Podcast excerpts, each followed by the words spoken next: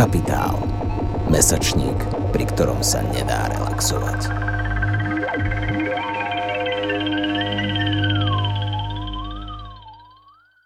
Hello, welcome back. We will continue with the talk by Jodi Dean. Jodi Dean is a political theorist and professor of political theory at the Hobart and William Smith College uh, in Geneva, State New York. She's also a co-directress of Radical Critical Theory Circle and co-editor of uh, Digital Barricades, which was a Pluto Press uh, book series. Um, and she has published 14 books and co edited 14 books up until now. Recently, it was a book uh, called Organized Fight Win Black Communist Women Political Writings. And in today's talk, she will uh, address a leading role that black communist women were playing as organizers within Communist Party of United States, and also how and why uh, their talks and thinking can be inspirational for organizers today. Uh, after her lecture, a short discussion moderated by Alica Sigmund Herakova will follow. Alica is a cultural organizer, publicist, also member of Czech Governmental Council for Roma Minority Affairs. Uh, she founded Tuke TV, uh, which is uh, an independent online platform and online TV supporting uh, Roma authors and creators.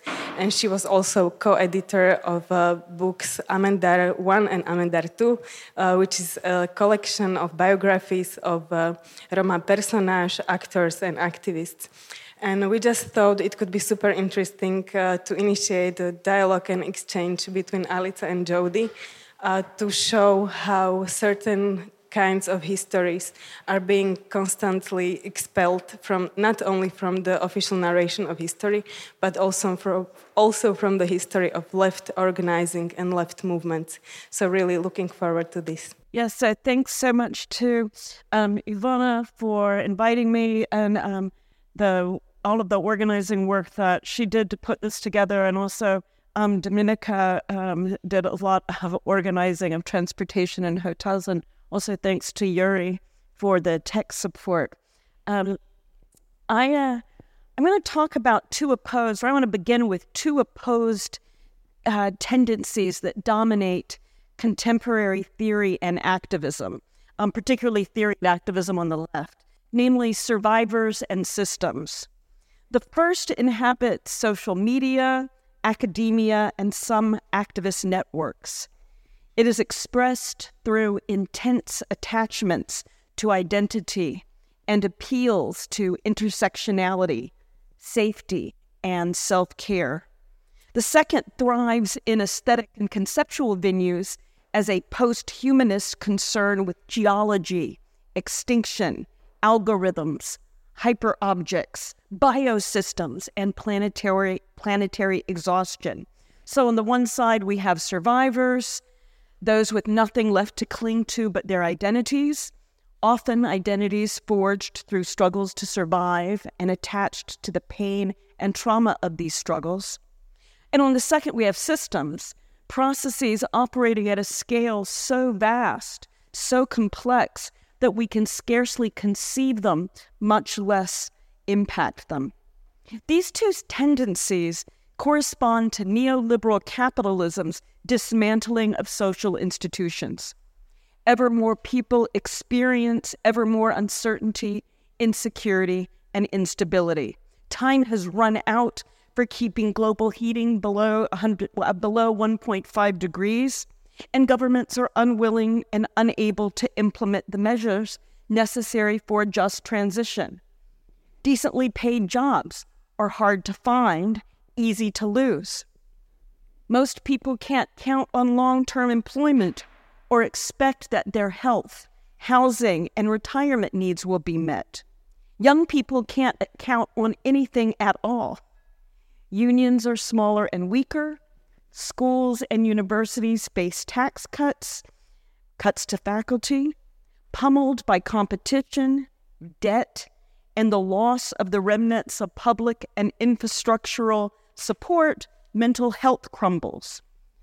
Neoliberal ideology glosses this situation as one where individuals have to meet their, um, where individuals have more choices, where individuals have more opportunities um, more opportunities to exercise their personal responsibility, more freedom. Now, very few people buy this story anymore.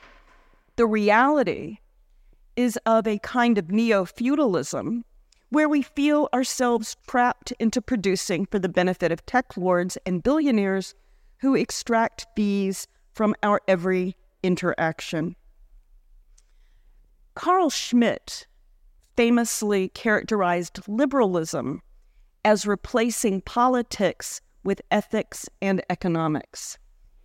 Late neoliberalism, which looks really like neo feudalism, has its own specific displacement of politics. The public sphere has fragmented into multiple private domains, from the phones and platforms through which we interact to the widespread non disclosure, non compete, and arbitration contracts of privatized law that unravel the fiction of bourgeois justice.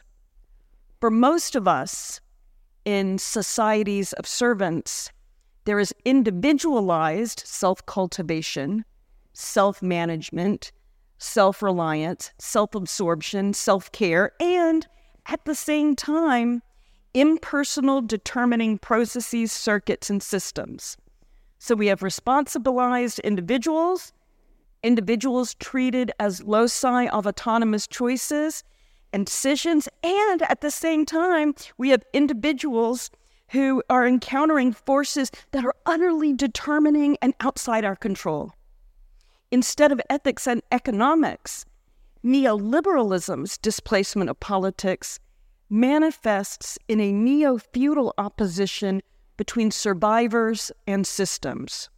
Survivors struggle to persist in conditions of unlivability rather than to seize and transform these conditions.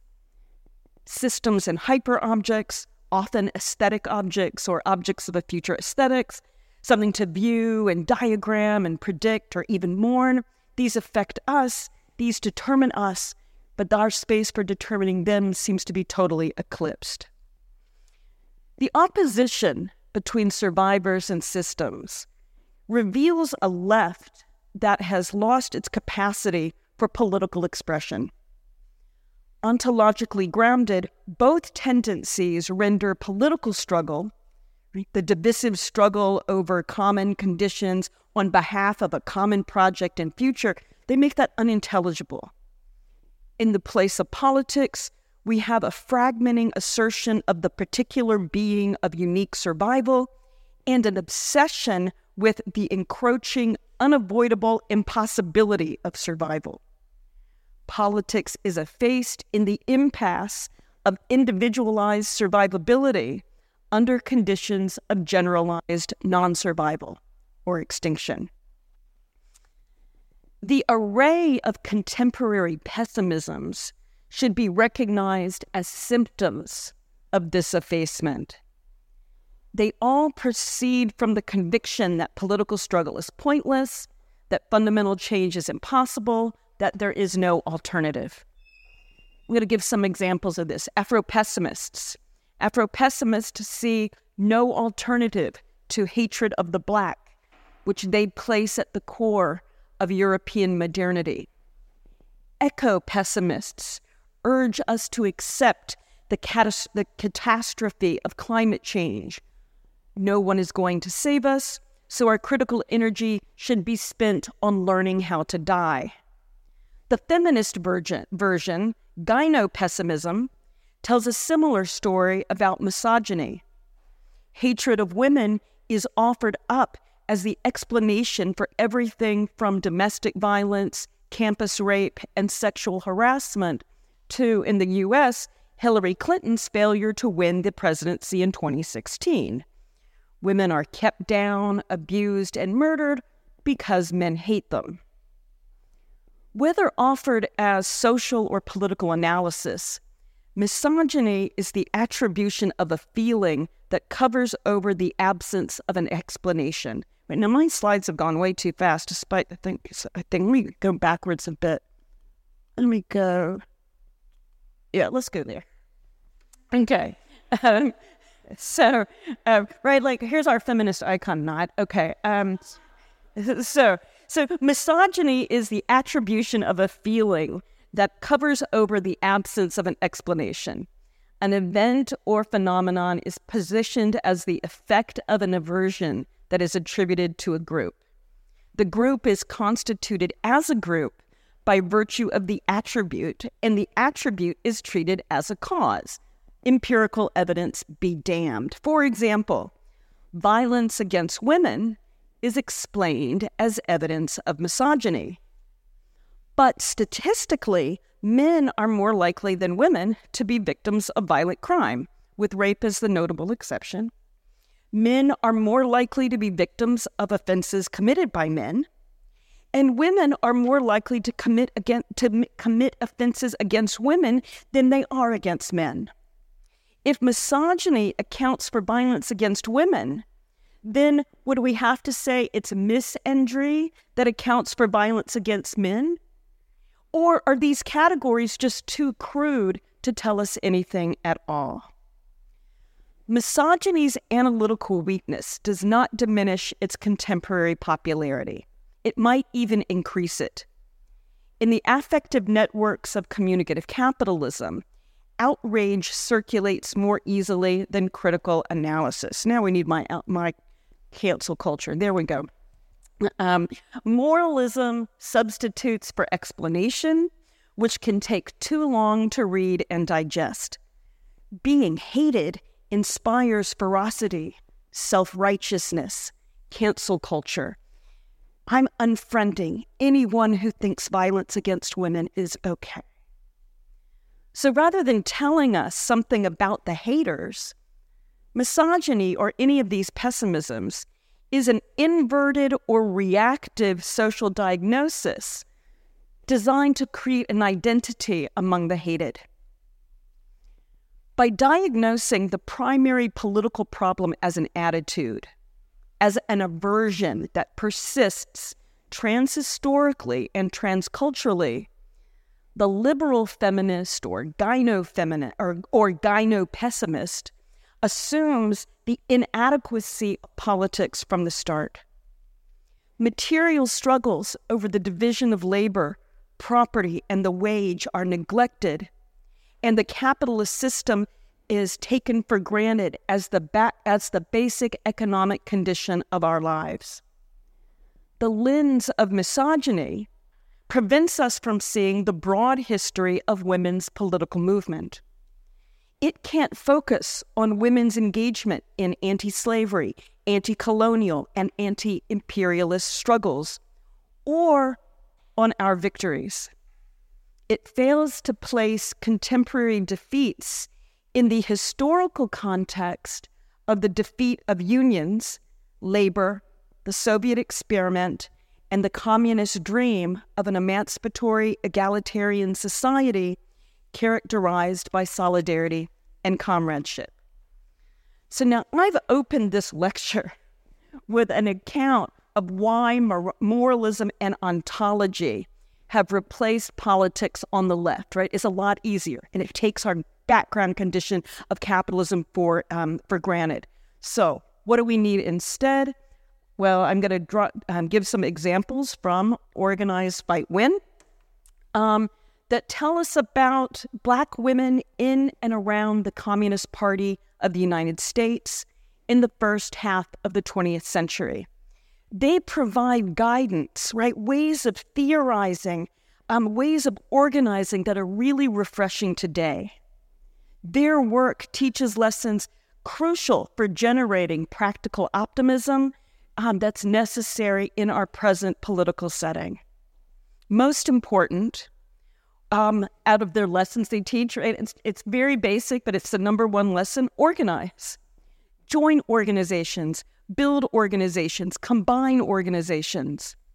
From their work as founders of the Harlem branch of the Workers' Communist Party, from their work as early delegates to meetings of the Comintern, as organizers in the U.S. South, where interracial organizations were outlawed, to their work as trade unionists, as party leaders, these women understood that political struggle is collective struggle.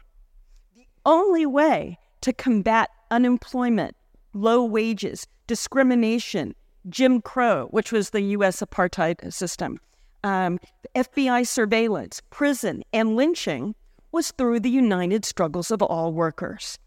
And they realized and emphasized that this unity has to be built and organized. Black communist women's universalist, organized, and action oriented approach to forging mass collective power stands in stark contrast to contemporary concerns with identity and ontology. Rather than emphasizing separate axes of difference that they then attempt to bring together, these women recognized how the capitalist class incited race hatred and deployed sex stereotypes in order to fragment workers and maintain class power. Oriented toward building working class power, Black communist women's political writing avoids identity reductionism, right? It avoids the assumption that a particular confluence of identities objectively renders one of the, the most oppressed or one inherently radical, um, an assumption that is prevalent today. On the contrary, their speeches and articles reflect knowledge gained from workers' experience, theorize patterns of exploitation and oppression, and propose strategies for organization and agitation. Their goal was building collective power capable of winning the struggle for liberation, a universal goal shared by all the oppressed. So, the examples I'm going to give from Organize, Fight, Win, which I co edited um, with Charisse Burden Stelly and which came out with Verso last year, will give us some examples of this writing from Black communist women. And the first theoretical idea I'm going to talk about from this is, um, the- is triple exploitation. In an article originally published in April 1936 in the Communist Party's magazine called Women Today, Louise Thompson Patterson offered a theory of Black women's triple exploitation as workers, as women, as Negroes. Titled Toward a Brighter Dawn, the article described the near slavery conditions Black women encountered in the Depression era United States, whether as sharecroppers in the U.S. South or as domestic day laborers in the Bronx.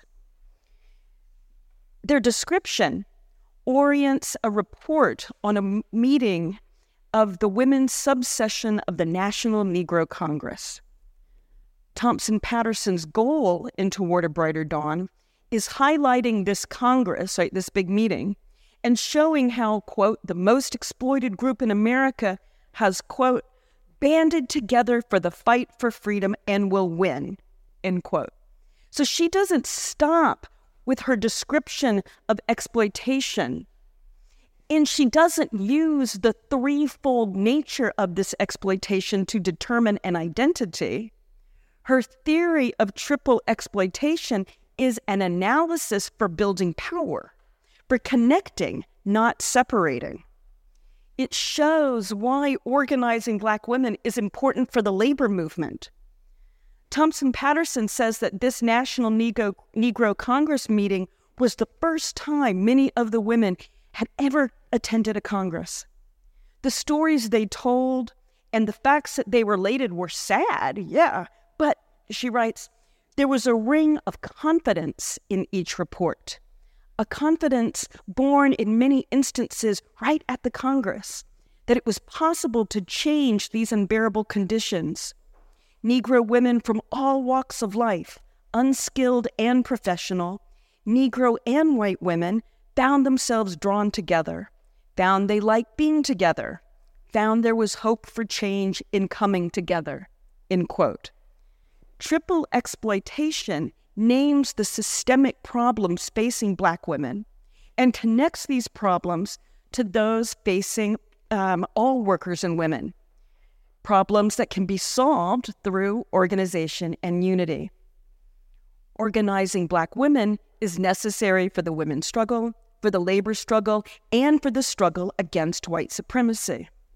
The Congress that you know Louise Thompson Patterson was describing in this article, the Congress ended up passing a resolution with a program for organizing domestic workers into trade unions, for organizing housewives leagues, for organizing professional women, and for joining the three groups together. Claudia Jones, let's go back to Claudia Jones. Good. Um, Claudia Jones amplifies and echoes Louise Thompson Patterson when she calls on communist men to combat male supremacy. Jones made this call in a speech given on International Women's Day in 1950. The speech was published in the Communist Party's leading theoretical journal. Jones writes Failure to recognize the special social disabilities of women under capitalism is one of the chief manifestations of male supremacy. These special forms of oppression particularly affect the working women, the farm women, and the triply oppressed Negro women, but in varying degrees. They help to determine the inferior status of women in all classes of society. End quote.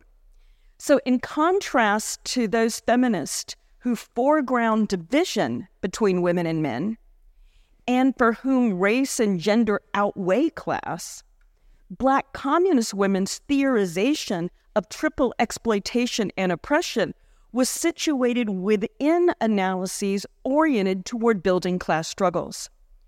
Rather than modes of analysis illuminating a particular standpoint or aiming toward inclusion within the dominant system, they demonstrated why men needed to oppose male supremacy and why white workers needed to oppose white supremacy. The capitalist class uses division to maintain power and suppress wages. Unity is the way to fight back. So, my first example of the ways that Black communist women were oriented toward organization and unity took up their theoretical con- contribution of the concepts of triple exploitation and oppression. My second example is going to highlight their resolute internationalism. Oh, that's backwards still, right? No, sorry. Right hands very good. Their resolute internationalism. This, appro- um, this, this appears in their approach to fascism and their emphasis on peace. Already in the 1930s, Black women in and around the Communist Party were deeply engaged in anti fascist struggle. They were drawing connections between what was happening in Europe and the situation in the U.S. South. Louise Thompson Patterson, who I talked about just a bit ago, she traveled to Spain and raised money for the Negro Ambulance Fund for Republican Spain when she returned to the U.S. In, in 1936, Thyra Edwards visited Germany, critically observing Europe's descent into fascism. One of her German friends had been too afraid to bring her to his house.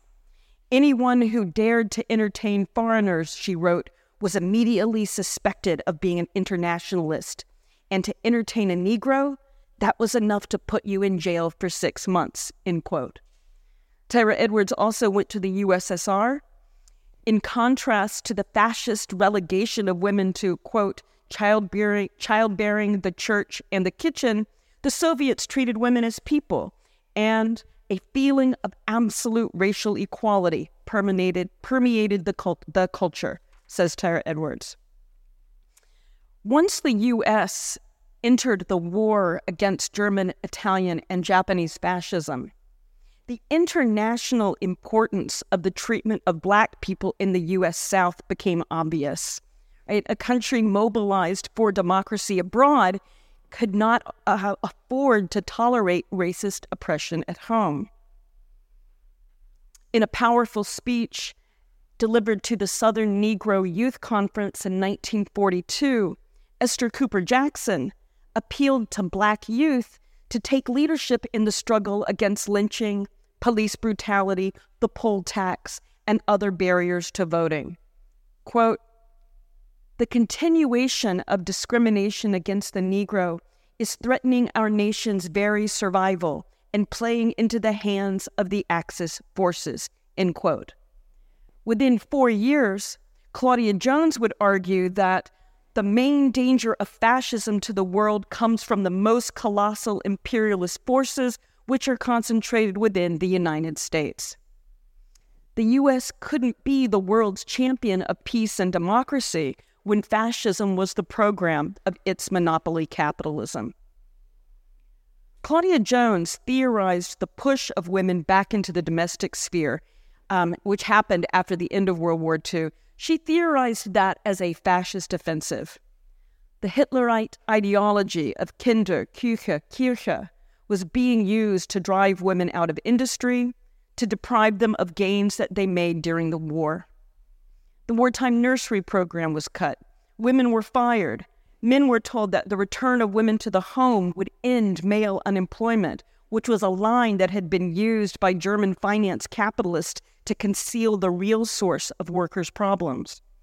Carlotta Bass, we just saw, she was the Progressive Party's candidate for vice president in the 1950, in 1952. So she was communist adjacent and investigated as being a communist, but you know may not have been an actual party member. It's hard to know. Um, she emphasized, quote, that race superiority and the oppression of other peoples was at the core of fascism, and the U.S. was supporting this at home and abroad. In South Africa, Malaya, Indonesia, and the Middle East, um, you know, the, the, U.S. continued to support that kind of, of fascism, linking the struggle against lynching and racist terror at home with the freedom struggles of people everywhere. Bass declared, we want peace. We shall have freedom. So now I'm in the third section of, again, the theoretical and political contributions of these Black communist women patterns. The line from the speech that um, Carlotta Bass gave um, when she accepted the vice presidential nomination lets me move into this emphasis on patterns, um, particularly patterns of oppression and resistance. So I've been arguing that the writing of black women in the in and around the Communist Party in the United States in the middle of the 20th century, I think this provides crucial guidance for us today. Their theories of triple exploitation and triple oppression and their insistent internationalism were key elements in their building of mass movements.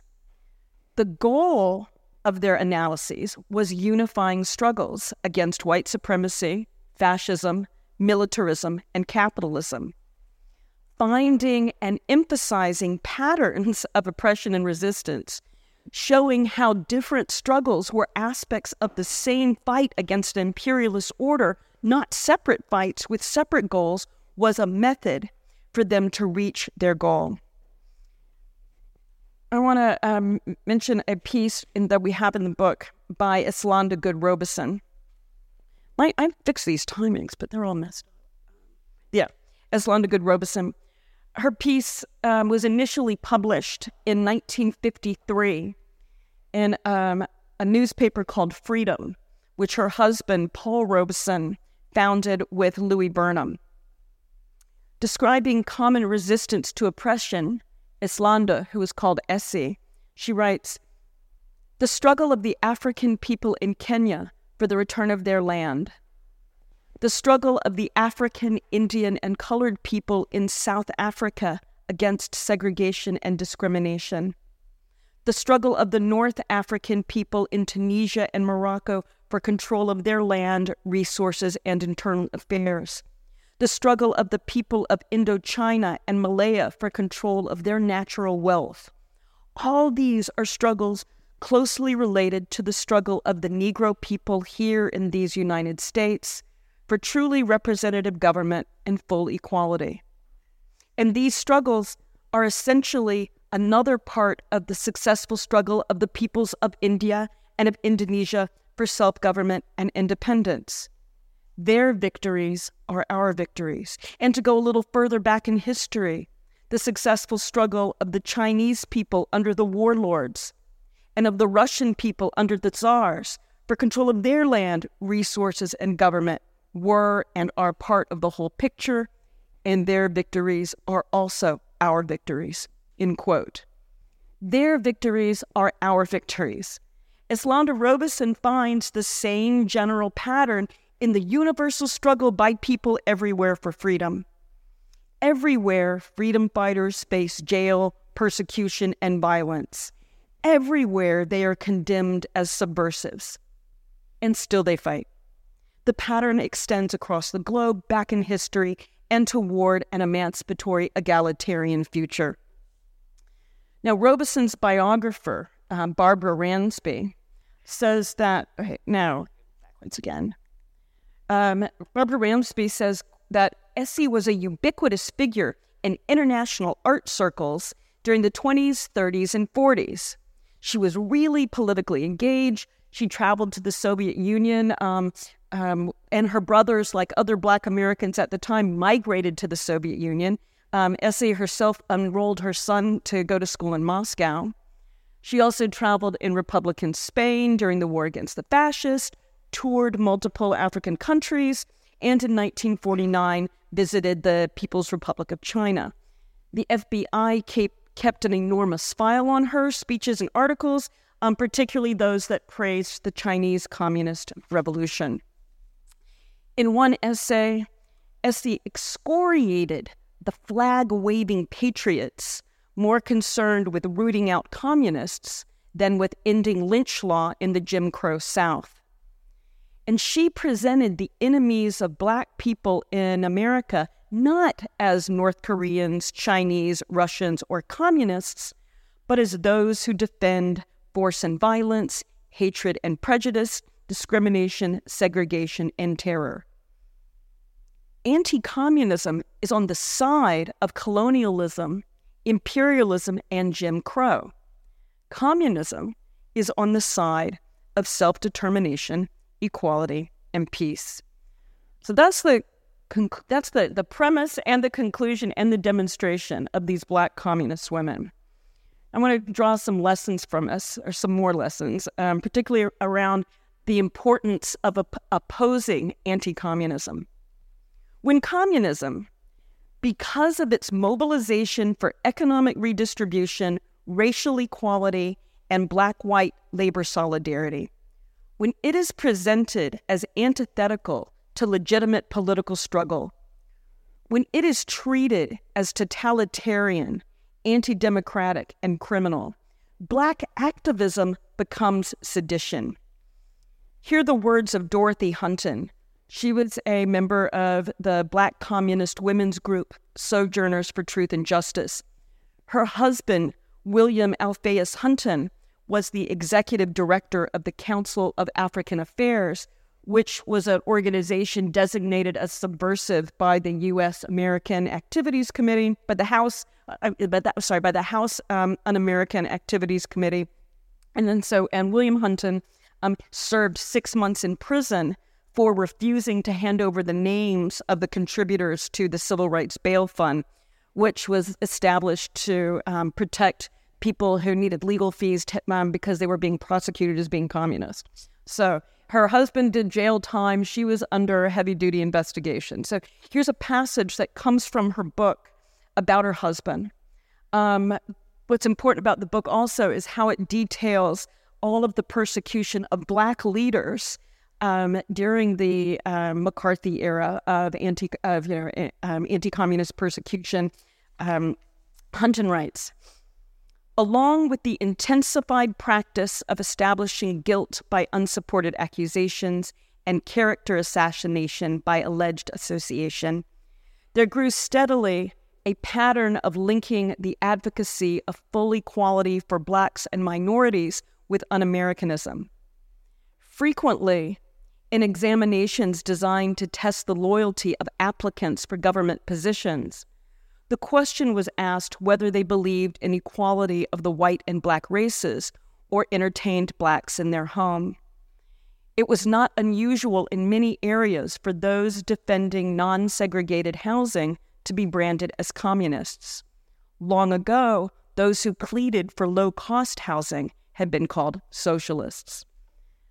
Anti communism went hand in hand with racism in labeling Black left leaders as subversive, in indicting them, imprisoning them, and deporting them. Claudia Jones, who I um, showed the slides of and quoted earlier on, um, she was deported um, because after anti communist persecution. So there are patterns here. The racist deployment of anti communism in the US did not end with the McCarthy era. As the hearings and show trials wound down, professional anti communists went to the US South to help organize against desegregation, right? To help try to maintain the apartheid race system. Um, they these um, professional anti-communists work to spread the sense that to support civil rights was to support communism, that black liberation was fundamentally anti-American.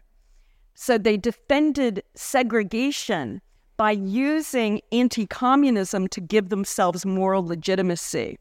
So it was a false, incoherent legitimacy that relied on an inversion of victimization where whites were the victims, not the black people lynched, blocked from decently paid jobs, and denied the right to vote. The new victim status attached to whites was turned into its own weird kind of heroism. Instead of violation, violators of constitutional rights, they were positioning themselves as patriots. Instead of fascists, they were martyrs to anti communist resistance entitled to respect and dignity. Anti communism persists today. It persists as suppression of the knowledge of and continuities between anti capitalist, anti racist, anti colonial, and anti imperialist struggles. Instead of a site where the struggles were unified, communism is treated as an alien ideology its role in the fight against white supremacy domestically and internationally is forgotten or suppressed.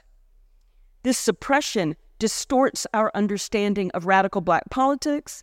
It distorts our understanding of the politics of women's liberation, of the labor movement, and of anti fascism. Anti communism isn't just an empty right wing gesture deployed to demonize opponents. It activates opposition to equality, collectivity, and the struggle to build and take power.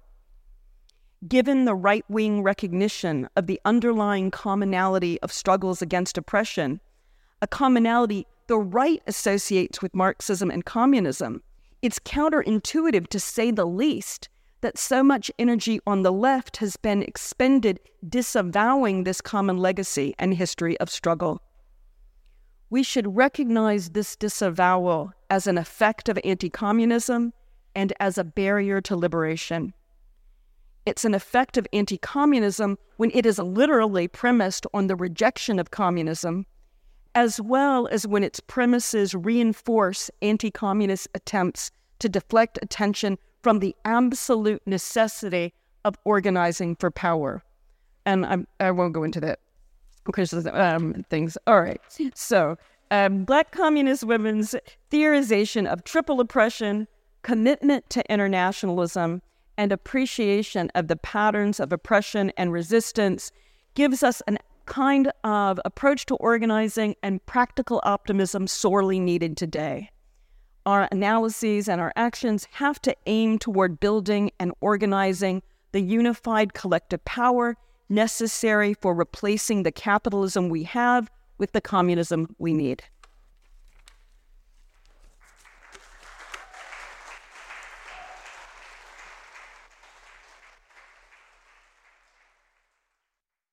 Good evening, everyone. Good evening, Jodi, and thank you very much for your really inspiring, powerful, and really energizing lecture you just gave us. I'm very happy I can be here and have a dialogue with you at this wonderful event which Capital is holding here in Bratislava. So, first of all, I was really thinking about the context we speak, uh, we speak about. And I'm very happy that we can learn something positive from black women in Communist Party in US. But still, as a person without a political affiliation for me, there is this first feeling I felt important to express at this moment that our collective memory, our experience with communism is so different from the US context. Um, and even we do have our traumas within our society from the past. Um, that today I really have an opportunity to challenge myself, which I really like.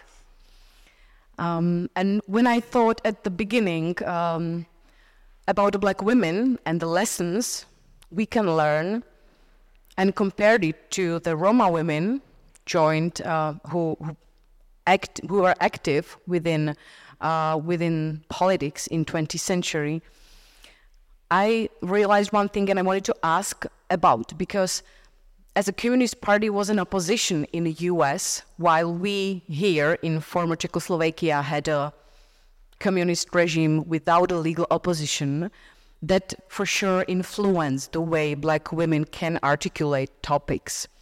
So maybe if we can start from that point um, and, and you've mentioned how um, how important it was that they didn't stop with their triple oppression and that they really didn't stop at their identities. Um, this is something really, really inspirational here for us. So maybe the first question, when we think of the Communist Party in U.S. in first half of 20th century, so was it was it a space without segregation as we know it from from U.S. at the time?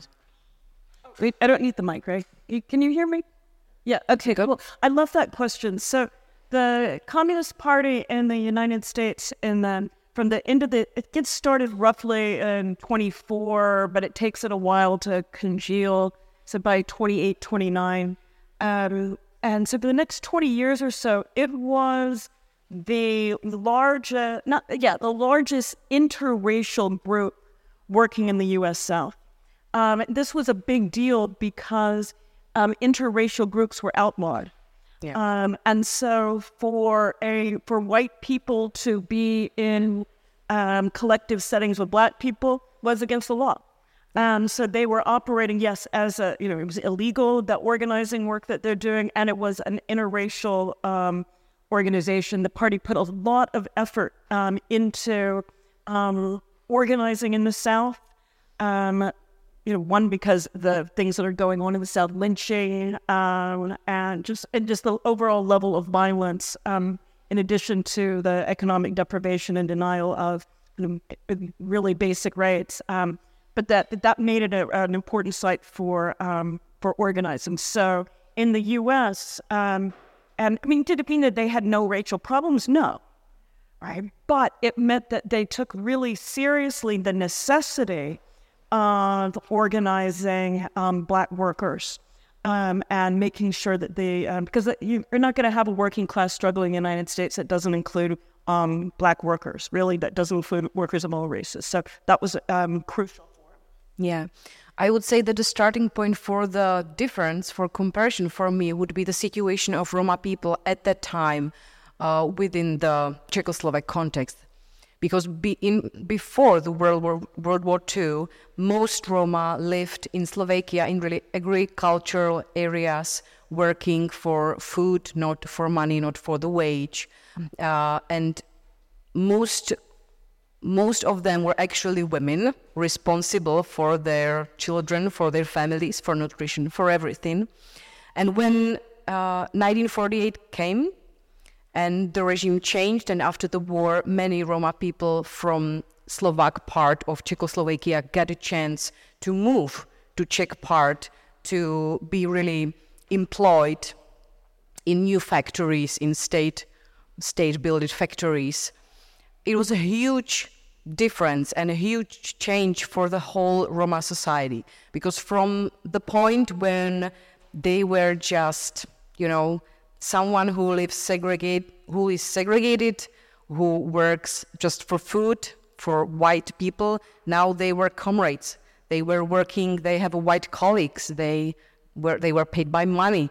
They have a better housing conditions. So from this social point of view, the situation for Roma rapidly changed to better. But at the same time, and I think this is interesting, um, the idea of the regime wasn't really ethno emancipation. It wasn't about uh, identity, about the possibility for Roma to really be emancipated. So during those times, like official name for Roma person was a person of a gypsy origin, which implied that the person um, supposed to be like programmatically assimilated. And the word Roma, like which is a word from the Romani language, uh, for a person with Roma ethnicity, was like a symbol um, of emancipation, and it was forbidden. So I would say this is like a difference I feel within the context we speak about and compare a bit. Uh, and I would say maybe why also here we are kind of stuck on identity, I would say. This is like our fight, you know, to be recognized, to be called by the name we really have for ourselves. Don't be called gypsy anymore. And uh, this is really interesting because the topic of a unity which really black women brought to the table and which really drove the movement is something we don't have. And we spoke before that the unity is really something we lack uh, within within Roma community. Uh, my question now goes to the book you spoke about and you you wrote. Mm, I was really impressed uh, with the stories, with the level of data you have. Um, how it was, uh, how is it perceived now within like current U.S. context, you know, we know that communism was evil in past, uh, but we have really radical um, Republicans now. So how the book was perceived and how is it now, like for nowadays U.S. context? That's really something I'm interested personally in. Yeah, thanks. So um, I'll say a little bit about the the book and then answer it. So the book is an edited collection. I put it together with another scholar named Charisse Burden Stelly and um, it's got like i don't know 44 45 chapters all from the writing it's never been collected before this writing of from these black women in and around the communist party the first part of the 20th century so it's never been collected um, which tells us a lot about how knowledge is produced it tells us about how you know knowledge of what radical black politics looks like what women's po- politics looks like what the labor movement it tells us even like what the history of communism looks like. I mean, if you, you know, a lot of times the commun not a lot of times, always the communism in the U.S. was presented as only the Soviet Union or China, but big imperial global powers that were the U.S.'s enemy all the way to the core. And anybody who's a communist must be under the control of Moscow. Um, and the thing is, is that when you actually look at the history of the party, it's just not true. Instead, you've got like groups of, particularly the earliest years, they are housing organizers and teachers, and there's um, um, black women, um, um guys who are part of um, like journalists, um, and I think interracial groups. But they're people who are, are worrying about things like, you know, how do you have a meeting? How do you arrange a meeting? How can you, you know, what what does it mean to try to get people from here to there? They're worrying about really small things. They're not under the control of Moscow. They're not thinking about Moscow. They're thinking about New York City, um, or they're thinking about Chicago, or they're thinking about the conditions in the South. Like what's happening in Moscow It's really not what's going on. But from the um, in general, the U.S. has been stuck in this vision of the central control of some evil empire. Um, and one of the things that unites the two U.S. ruling class parties is there continues to um, unite them is their anti-communism. And everybody loved Obama, and yet Obama was like, you know, mentions things like terrorism, fascism, communism in the same um, in the same sentence. So it's um, so the the situation is is radically structurally different than in a country you know that had a um, yeah, ruling communist party. I would say that the production of knowledge, that's something really interesting to speak about because here in our context, we tend to speak about it as about the media reflection of the topics which are related to the Roma community, but it's also about the stories which are told, which is not just about distinction between men and women, which is now the topic, and more and more stories of active women are emerging, and more and more researchers are really coming into that.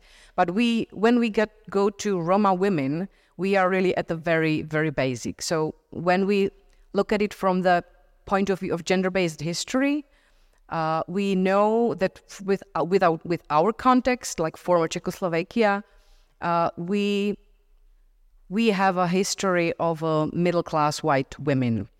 And actually, this year we've started uh, at the Roma and Sinti Center in Prague with a topic about um, Roma women.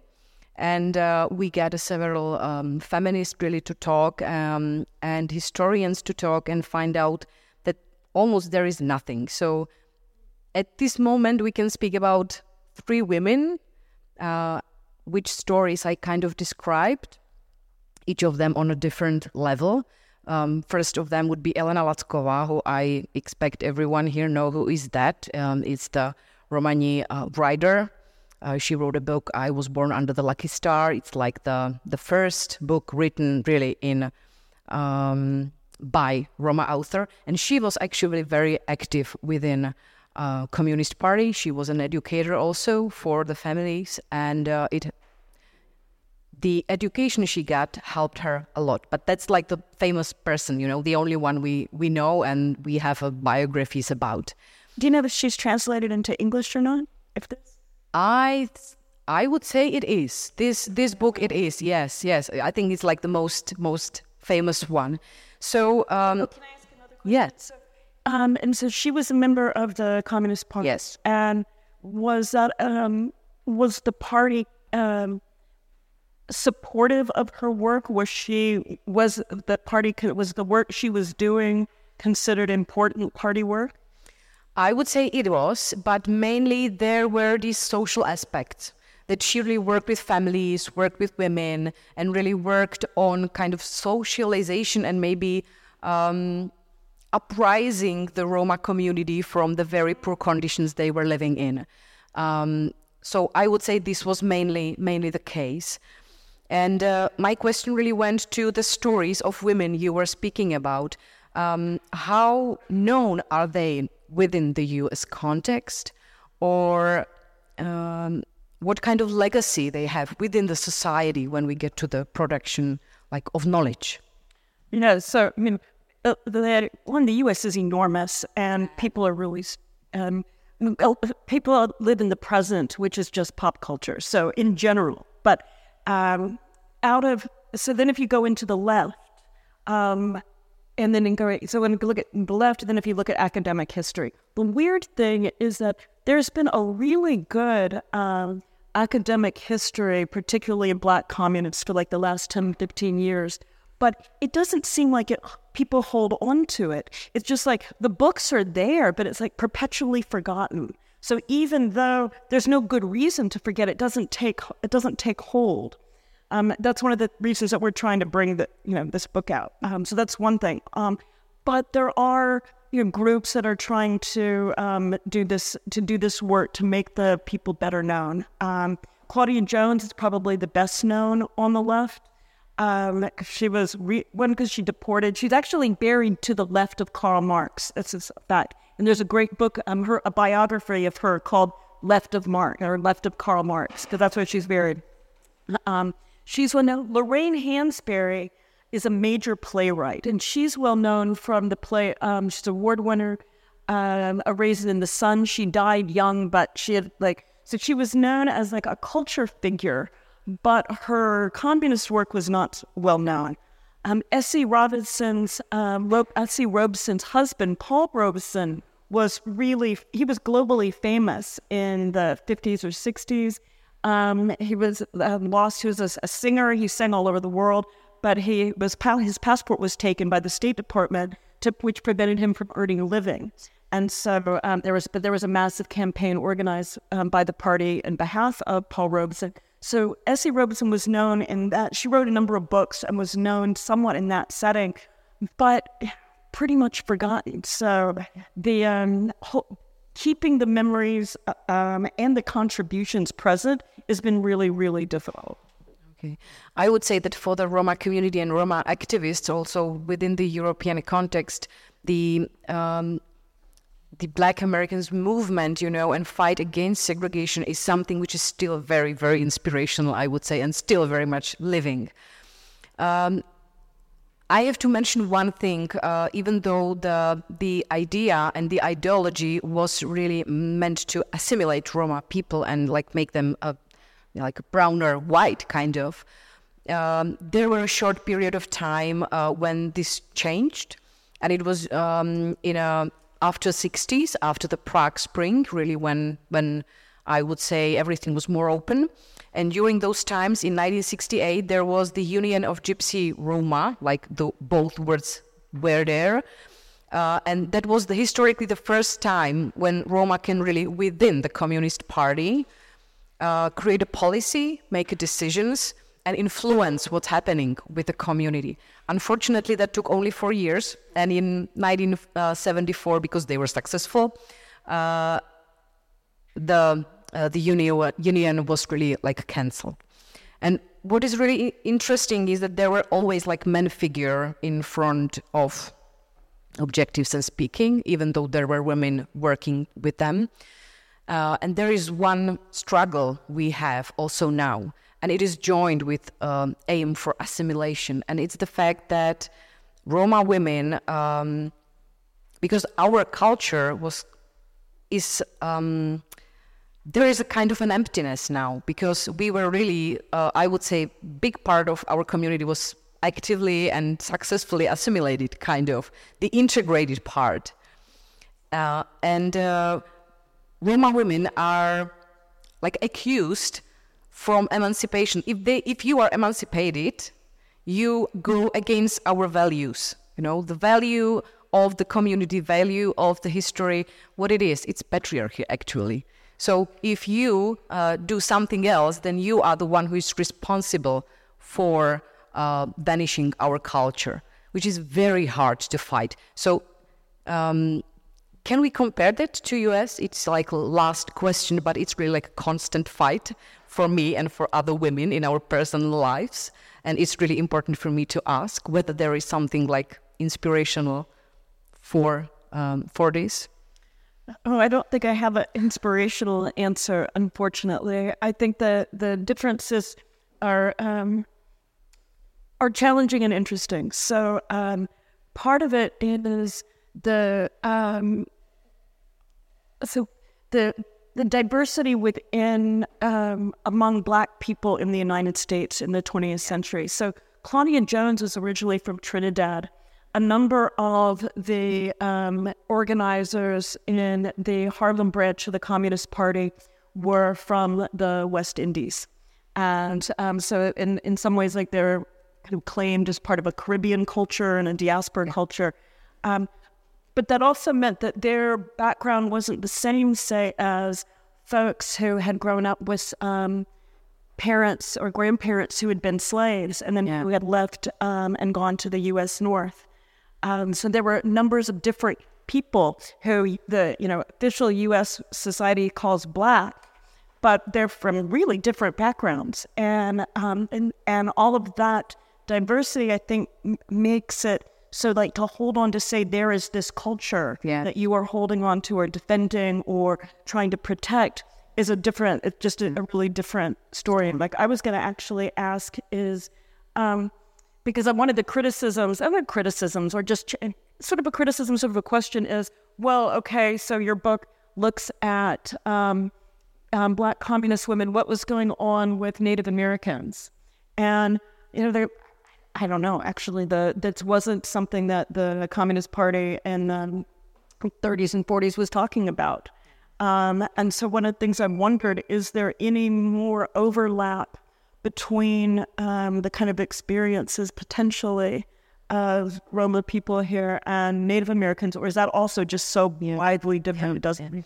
I would say there are some. Uh, I don't know if it's the right uh, example to use, but um, the the thing which was happening here to Roma women, and it was from the communist time, but it really uh, stayed till um, 90s uh, was the forced sterilization, for example, of Roma women, uh, and other um, other aspects which really um, which really went to the core of the um, idea that there is something totally right with the race, with uh, ethnicity of of those people. So I would say that this is something which can be similar. Um, but yeah, knowing that uh, we had a three minutes, I think I'm not able to find a better answer at this moment. Thank you very much for your wonderful speech and for the dialogue we can have. Thank you so much. Prednáška je súčasťou podujatia Last After All, ktoré z verejných zdrojov podporil Fond na podporu umenia, nadácia mesta Bratislavy a Friedrich Ebert Stiftung so zastúpením v Bratislave. Počúvali ste Capitalx, podcast angažovaného mesačníka Kapitál. Viac článkov nájdete na webovej stránke www.kapital.noviny.sk, kde nás môžete podporiť napríklad objednaním predplatného, za čo vám vopred ďakujeme.